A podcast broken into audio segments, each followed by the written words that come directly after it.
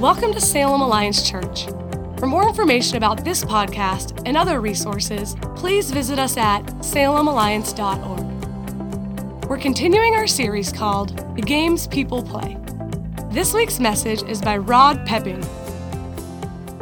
Welcome to Salem Alliance. Uh, my name is Rod. I'm the outreach pastor, but the more important thing is you can bring those fruit snacks forward and get those going. I know people are looking forward to that. If you are new, we are in our family gathering series, which uh, for the summer, the kids are in here with us worshiping together. Um, and so we do fruit snacks and there's uh, things to color on. And so uh, let the kids enjoy themselves, should be good. As you can see behind us with the decorations, we're, we're in a series called Games People Play.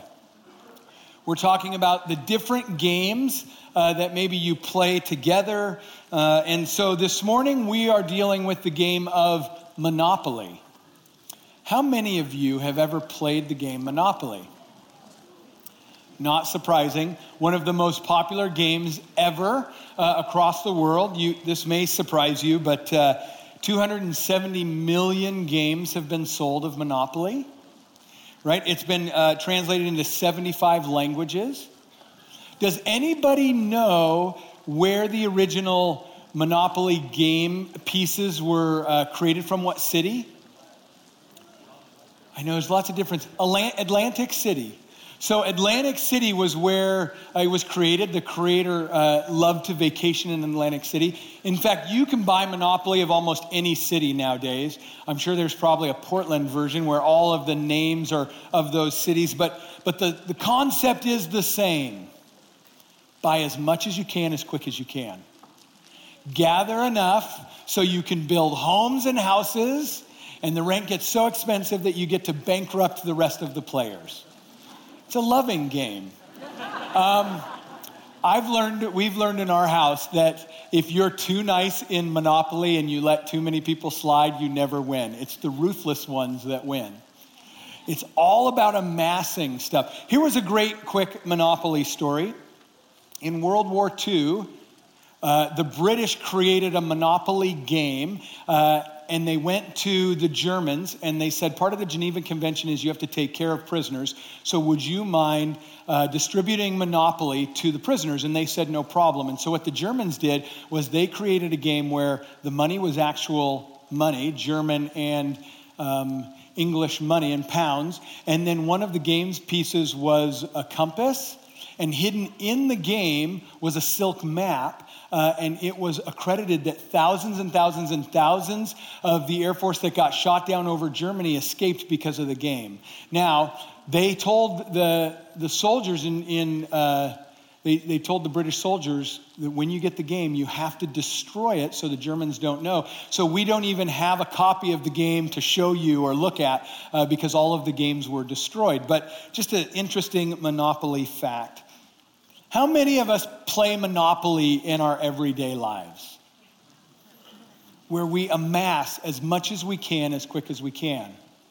So, this morning we're going to talk about the subject of money.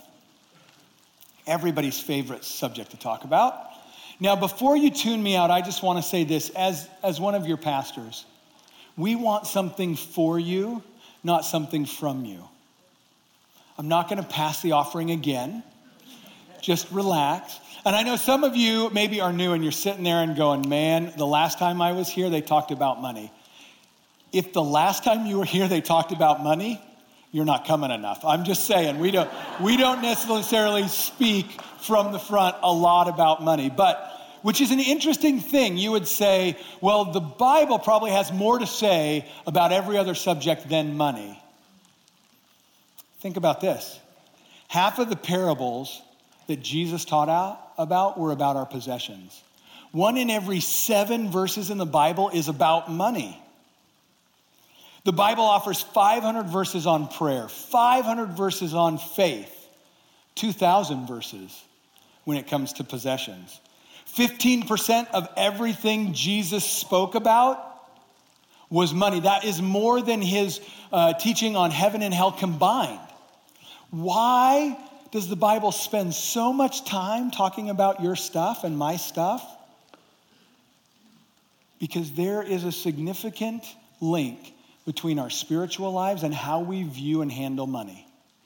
There just is. Now, some of you may be going, Rod, I get it, but it's so tough nowadays, right? I mean, there's the iWatch, there's Madden 15, there's like everywhere we turn, people want our money. Like, I'm sure if I lived 500 years ago, it would have been so much easier. If I was, you know, if I lived in, in not such a consumer age, it would be easy. 500 years ago, Martin Luther said this There are three conversions a person needs to experience the conversion, conversion of the head, the conversion of the heart, and the conversion of the pocketbook. Nothing new under the sun, right? Somehow, money is important, right? This, we care so much about this stuff. Now, why? Uh, why is this paper so important? Well, I always feel like I'm going to fold it up and make it disappear. Okay, so we look at this, and it's actually not paper, right? It's linen. Um, but this is really important to us. In fact, if I were to do that, I know. In fact, uh, last night somebody screamed, No, don't do that. So we don't really care about this. What we care about is getting enough of this to get the things that we trade this for things that matter to us. So we know what matters to us by what we spend our money on, right? Uh, most of us spend money on housing because uh, shelter is important to us. Many of you are health conscious and health is important, so you may buy a gym membership or, or running shoes or spend money, um, you know, on, on that kind of stuff. And cars, entertainment. Uh, great example when I lived in Alaska and the Seahawks were a really bad team you couldn't they just didn't show them nationally and so because i wasn't in the seattle area i never got to see seattle games. So i saved my money and i bought the direct tv football package so i could watch the seahawks. There's something i value so i spent my money on things i value. Food i love food I mean, I just do. I'm telling you, you know, lettuce wraps at PF Chang's, Wallery's Pizza, you know, Christo's has a great salad, right? I could, I, so I spend money on food. In-N-Out Burger, whenever I'm out of town, I get that. The blue ribbon lettuce wrapped burger at Red Robin. I could go on and on. People spend a lot of money on food because it's what they value. Now, you know what else people really like? Is candy. But I'll tell you this just like me, for you, there are candies that you love and candies that you hate. Let me give you an example of some of the candies that I hate. I hate Necco wafers. Do you know what these are? Yeah, right. Ew. Who likes these things? You guys like these things? You want to catch one? I apologize if I get you down there. There, you got it. You got it. Okay. Who else likes it? Oh, now all of a sudden hands go up. Yeah, absolutely. Coming to you. Right over here. Oh, I see you back there, right here. One and two. Sorry if I hit you with those. Over there, guy. Where? Where? Over where? Oh, up there. Okay. One more throwing. Gonna get me in trouble. Sorry if I rained Necco's on you. Okay. Let's do this. What's another thing I can't stand? Twizzlers. Do you guys actually? Okay, so listen. This is cough, cough syrup flavored candy. Come on down here. Come on down here. Absolutely, come on. There you go. I know you wanted both of them, but you only get one. Okay, so the next thing that I can't stand, I had to special order. Yeah, I know, I, I can't throw that far all the time. So, so here, I, I had to special order these. So if you like these, this is your shot. Now, I know a lot of people actually like these very stale. You can't find them year round, fresh from the factory. Peeps. I don't know how don't know how you guys like them. Come get them if you want them. I got four of them. Come on down. Okay, okay. Don't worry, I got this figured out. We went through last night and I had a lot of crying kids, so I've got this figured out, believe me. Things that I love, candy I love. Bit-O-Honey. You guys like Bit-O-Honey? These I could probably toss out, kind of like a, a carnival. Anybody wants them, they're in the aisles. right? You guys can get them. Get the candy, you can love them. I, here, okay, wait right there, okay? You just wait, just stay right there. Stay right there. The next thing that I love are candy bars. Anything of a candy bar. You guys like, I got three Musketeers and I got Milky Ways here. You want one? Just pick one. Yeah, take one. I, can't, I don't think I can make them up there. You come, da- come down the balcony over here. I'll give you some candy. Here you go. I know, dude. Okay, wait, we're gonna throw those up there. Okay. So, okay, just wait. Hey, you guys don't even have to sit down. Wait right there. I'll tell you. The last thing I love. Last night we did this. I didn't realize how much the kids were going to get into it. I had half the crying kids. So I went to Winco this morning or last night and bought them out of a certain kind of candy. So one of the things I love more than anything, and I love this in ice cream, is right? Peppermint patty. Who loves peppermint patties? So let me just wait, wait, wait, wait. You can each take one. I bought 20 pounds of peppermint patties. So go ahead. Just take one. Just take one. Any kid throughout the feel free. Come on down. So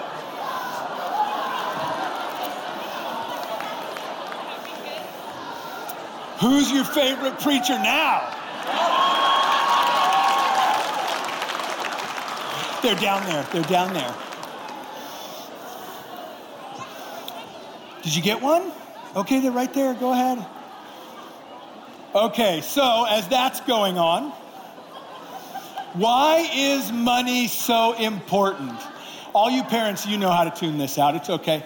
Why is money so important? I said earlier, I think that there is a significant, actually, just go ahead. We'll, we'll wait.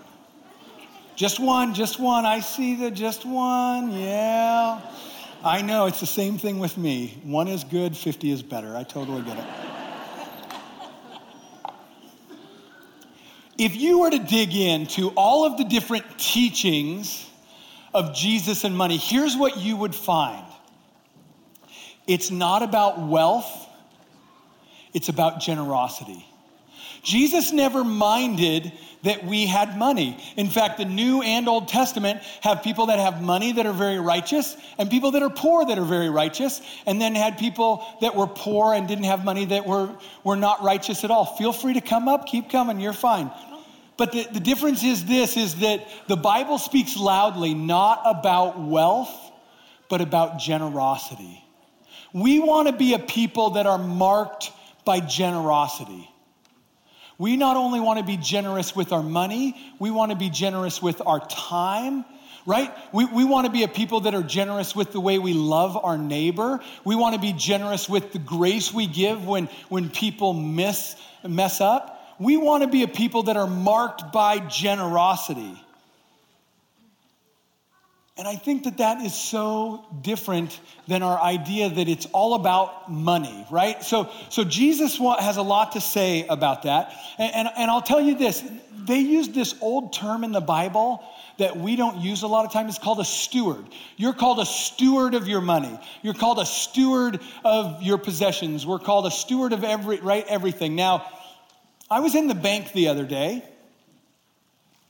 and a lady came in very upset and she said, I need to speak to the manager. And, and so she spoke to the manager. I think there, there was some issue about they had charged her too much. But the manager, she did not walk into there and say, I need to speak to the owner of the bank. She said, Manager, why? Because the man- manager has every right to do with whatever at his uh, you know, at his fingertips with what he has. So the manager of the bank can, can refund you money, they can take care, they can fix some of your problems, right? When, when you have something break and you're not happy with something at a store or a restaurant, you ask to speak to the manager. That's the same word as steward. So when you to think about that, when in the Bible, when it talks about you're a steward, what, what they're saying is God owns everything, but you're the manager. You have every right to do with the money and just be a good manager of it. And so uh, I just think that that's an amazing thing. So, so if God owns everything and we're supposed to manage the resources that He gives us, how do we do that? Well, we're going to dig in this morning to 2 Corinthians 9, 6 through 7. So if you want to open up there in the Bible, page 1837, we'll get you there. Um, I'm going to go through 2 Corinthians 9, 6 through 20. And we're going to look at the five ways that Paul is calling us to give or to manage and to be great stewards. Paul starts with this. Remember this a farmer who plants only a few seeds will get a small crop, but the one who plants generously will get a generous crop. You must each decide in your heart how much to give, and don't give reluctantly or in response to pressure, for God loves a person who gives cheerfully. He's saying this we should give from the heart, not the head. We should give from the heart, not the head. Now, don't read what's not in Scripture. Don't go, see, Rod, he wants us to be cheerful givers. I'm not cheerful, so I guess I don't have to give. I've heard it. But the, but the fact is this that, that he's saying the head gives from the law, and the heart gives out of grace. We look at sometimes and go, I, it doesn't make sense. You know, with the money that I'm giving to the church, I could do so many different things, right? I mean, I could get new golf clubs or I could do this or that. I mean, that's a ch- but the heart says, if Jesus died on the cross, I can never repay that.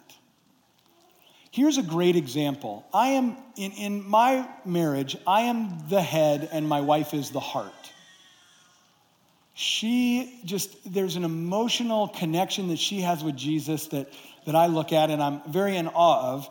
Um, I always say that, you know, people put up with me, but they really like my wife. She's kind of the heartbeat of our relationship. And I remember there was many years back where I was laid off and it was tough to make ends meet. I was laid off for about six months, and, and I do, was doing the bills then. And so I remember telling her, listen, here's what we're going to do. I'll pay the bills, you pay the church. I just, there was no way I could cut that check. I just, I'm the head. I was like looking at it and I didn't know how it worked. And so, uh, you know, God made it work and we figured out ways to make it work. But, but I just, so don't hear, I'm not saying don't think about your giving. I'm just saying there is such a difference when we give from our head and that we give from our heart. We understand what Jesus did. The next thing he's talking about in the, scripture I just read was that we want to give systematically, not sporadically. Kids, if you're getting ready for your allowance, you want it on the day allowance is due. Each of us, we like to get paid on the day payments due, right? We like paychecks that are very systematic. The same thing should be true for our giving. And I would say this there are many in here probably uh, that are struggling, or, or, maybe you're new and you've never had a discipline of giving. And so um, it's not necessarily about a number. I would say start somewhere, but do it systematically. I think when we give systematically, that all of a sudden we start to build a discipline of generosity and giving into our lives. We don't want to give now and then, you know, when we remember it, we want to do it very systematically. And so I know people say, Rod, you're starting to talk tithing. That's such an Old Testament thing. How come we love to quote the promises of the Old Testament? But we really don't like the principles. Man, I have a hope and a future for me, right? Be courageous. Everywhere you put your foot, right? God, it's, it's like you're in the valley of dry bones. You're breathing life into me, right? Everything that God had for evil, you do for good. I could go on and on and on. But then we get to the bring your tithe to the storehouse it's an Old Testament principle. We're so under grace. I agree. I think Jesus did away, he came to fulfill the law. So we're not called to fulfill the law, but he raises the bar with that, right? The, the, the bar is no longer the law, it's grace. How can we stand in front of a bloodstained cross and give anything less than what was required under the law? Jesus has raised it. He has said, Everything is mine. And so we go, Yeah, but you, you saw in here cheerful giving. It, it doesn't even talk about tithing. Well, let me give you a little snapshot. There were two chests that Paul was talking about. He was talking about the cheerful chest and the necessary chest. Now, now here's what he was saying. The people in Corinth were already giving to the necessary. That was their tithe, right? They were required under the law to give 10%. And in fact, uh, many of them were required to give 30%, but I don't want to get in the weeds with that. But he knew the church in Corinth was giving to the necessary. So he doesn't mention it. We say, well, Paul didn't talk about tithing. He did because it was assumed, yes, they're doing that. He was talking about the cheerful. He was saying, listen, there's a difference between tithes and offerings. And the offerings need to go for the poor and the people that are hurting and the people that are broken. And so give there as well. And so I, I think we see that stuff, but Paul wasn't mentioning it because it was assumed. So don't take it out of context and go, well, it's not there, we just give whatever. No, there was a deep assumption of what people were giving. The next thing is this that Paul says that we need to give out of faith, not fear. And God will generously provide all you need. Then you will always have everything you need and plenty of leftover to share with others. God is saying, I will provide everything you need, and I know you don't understand it. We can sit and argue about the numbers all day long. Is it on the gross? Is it on the net? Is it.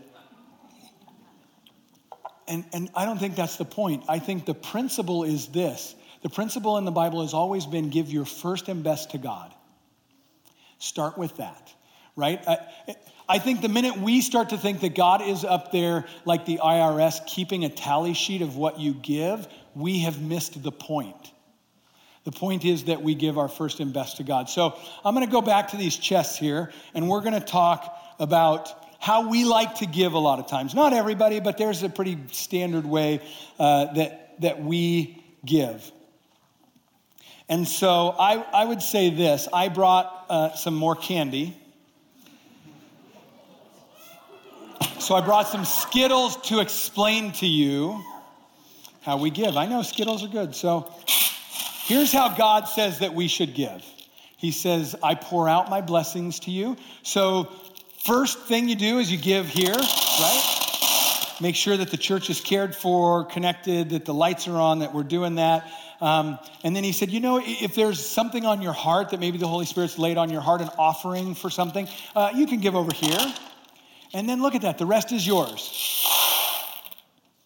Here's, here's actually how we give a lot of times in the church. First of all, we say, well, my cup isn't overflowing. And God, if you would make it overflow, it would be so much easier. I would just give so much more to you, right? I mean, I've prayed those prayers before. But so we go, man, it just doesn't feel like it's full enough. So, God, I'm going to have to take care of me first. And then I'll take care of you sometime in there. And so the first thing we do is housing. Housing takes 30%. Uh, the average American spends 30% on housing, right? So you, you got 30% there. The next one's transportation, cars. Uh, you know, that's about 20%. So you go, well, my car payment, my wife's car payment, um, maybe a little more, uh, you know, take care of me. The, the next thing is a lot of times our standard of living really outpaces our income because we deserve it. We, we deserve to, to live well. We deserve the things, and I know we can't get them right now, but we actually can because Visa and MasterCard are out there to take care of us. You may not know this the average American carries $16,000 on credit card debt. Some of you are gasping, and others you're going, yeah, that's no big deal. So uh, we have to pay for those, right? Now, we love food. I talked about that earlier.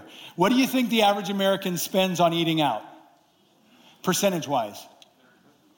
No, not maybe 30. I know some people who spend 30%, but 6%. The average American spends 6% of your paycheck on eating out. And then, you know, maybe you have a dune buggy, so you have a little entertainment in there. You like to go see movies. 6% on the average is spent uh, for, for going out. And then you go, man,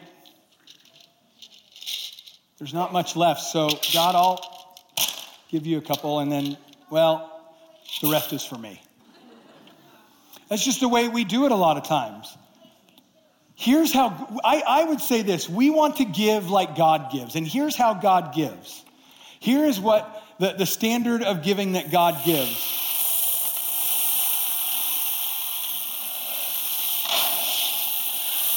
Right?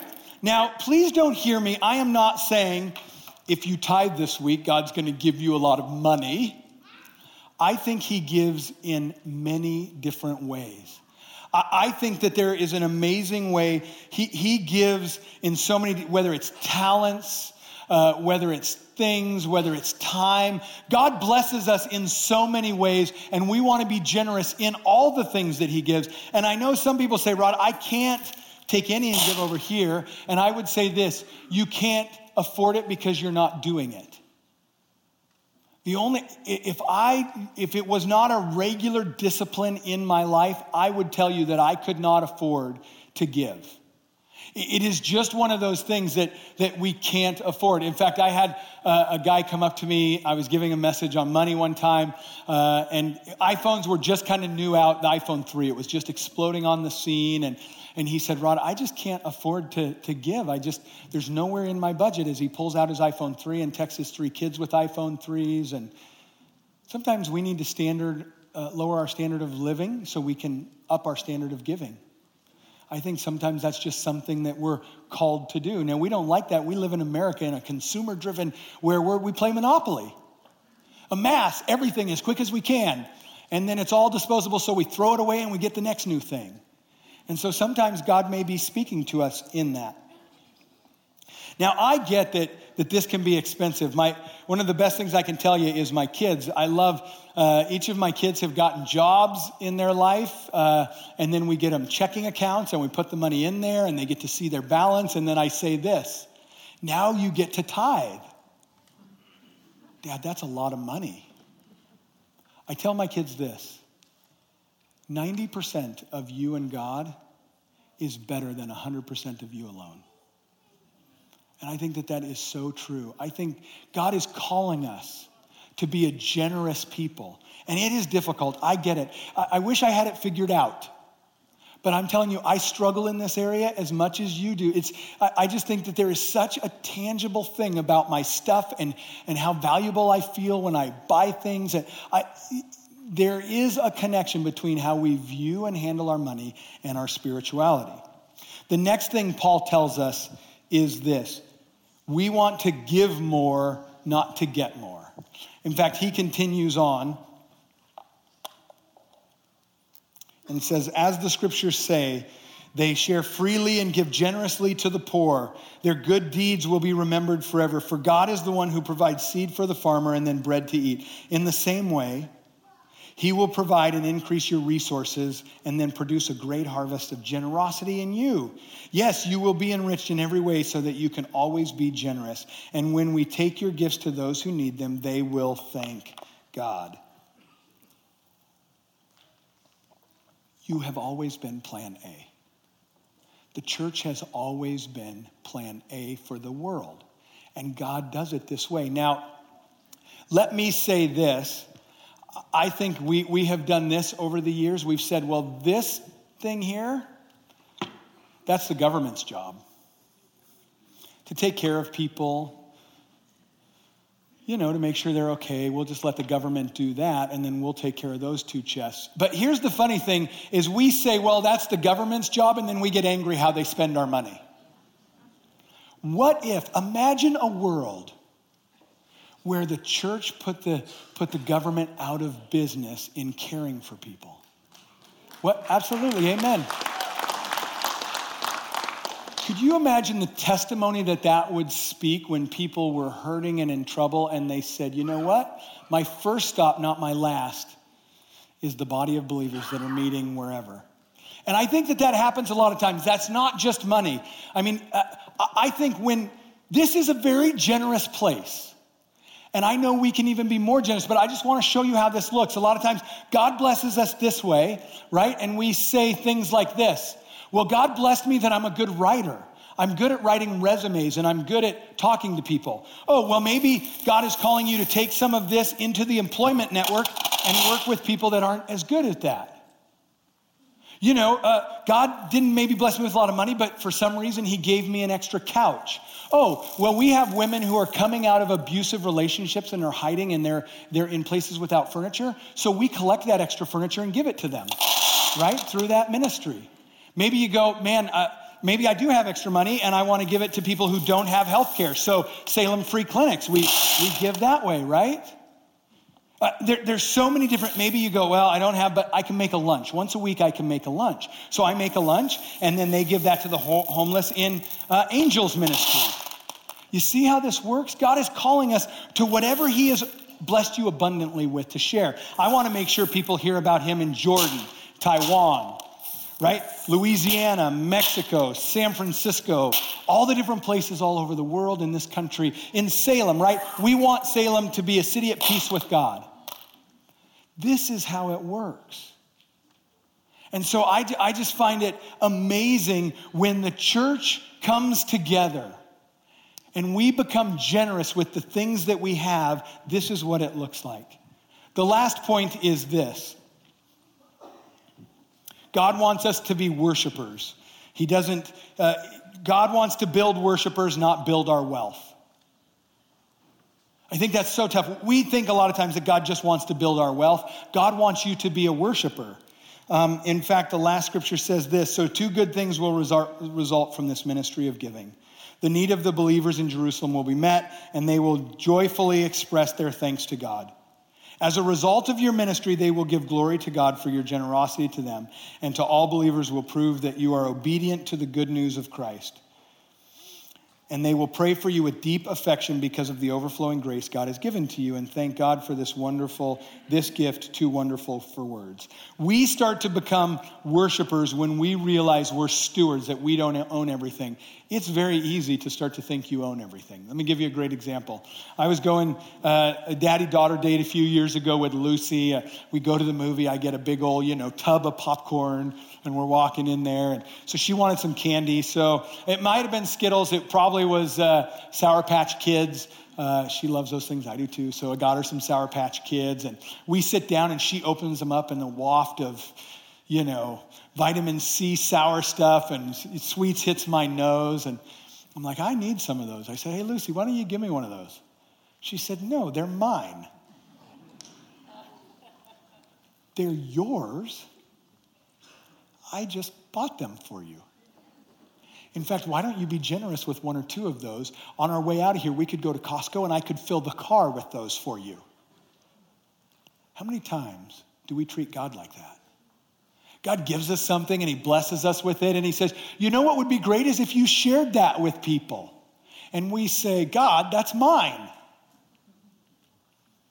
What are you investing in? There's lots of things in this world you can invest in. But when we invest in the kingdom, lives get transformed. When we invest in the kingdom, there are marriages that get restored. Uh, you may be here, you may be struggling with money, you may not know this. We have a class called Financial Peace University, which I love, teaches people how to deal with money. We see people getting rid of debt and living debt free lives. And it's amazing. Why? Because people have invested in a place that has lights on, and we invest in the kingdom. When we invest in the kingdom, we see a cross that we can't even see because it's so full of white ribbons. When we invest in the kingdom, we see, like we did last time, 40 people being baptized. When we invest in the kingdom, it's so much more than the here and now. And I would say this that God wants to build us into a church of worshipers, not just a church of wealthy people. Thank you for joining us on the Salem Alliance Church podcast. We are a community of believers located in downtown Salem, Oregon, and we are passionate about our city being a city at peace with God. If you have a request that we could pray for, please email us at prayers at salemalliance.org. If you'd like more information about this podcast or other resources, please visit us at salemalliance.org.